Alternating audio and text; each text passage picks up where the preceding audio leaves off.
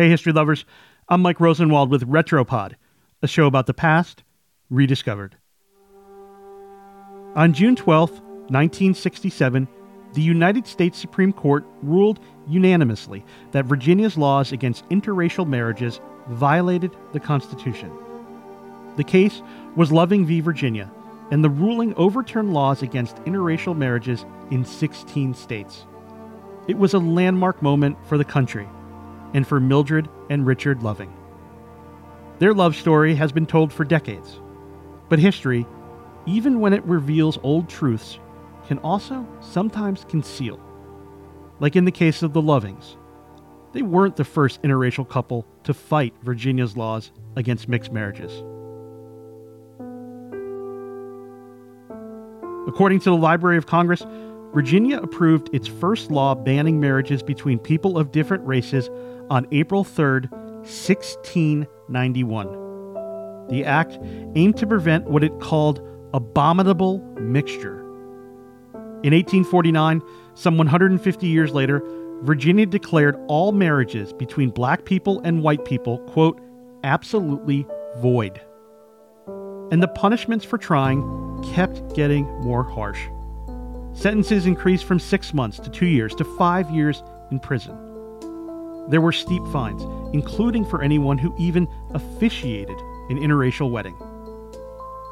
It was against this backdrop that Andrew Kinney, a black man, and Mahala Miller, a white woman, decided to get married.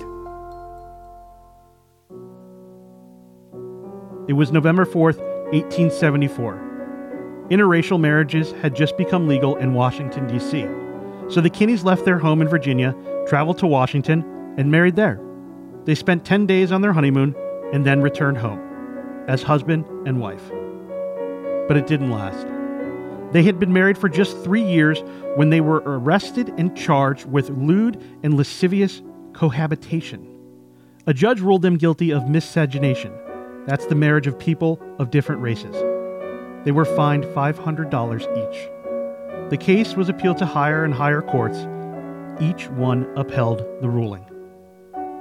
In Virginia's highest court, the judge ordered that if the Kinneys wanted to stay married, they had to move to a state or country that recognized it. They couldn't be married in Virginia. End of story.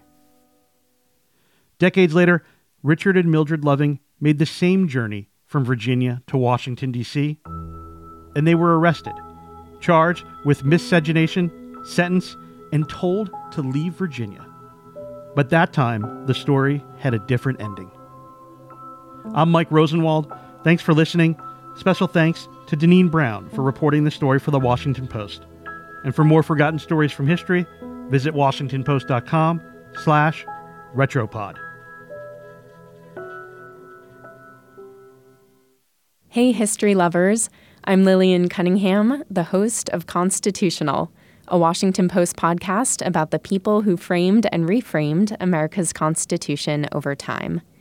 If you want to learn more about the evolution of the right to marry in the United States, take a listen to Constitutional's episode called Love. You can subscribe to Constitutional on your favorite podcast app or just ask your smart speaker to play the podcast Constitutional.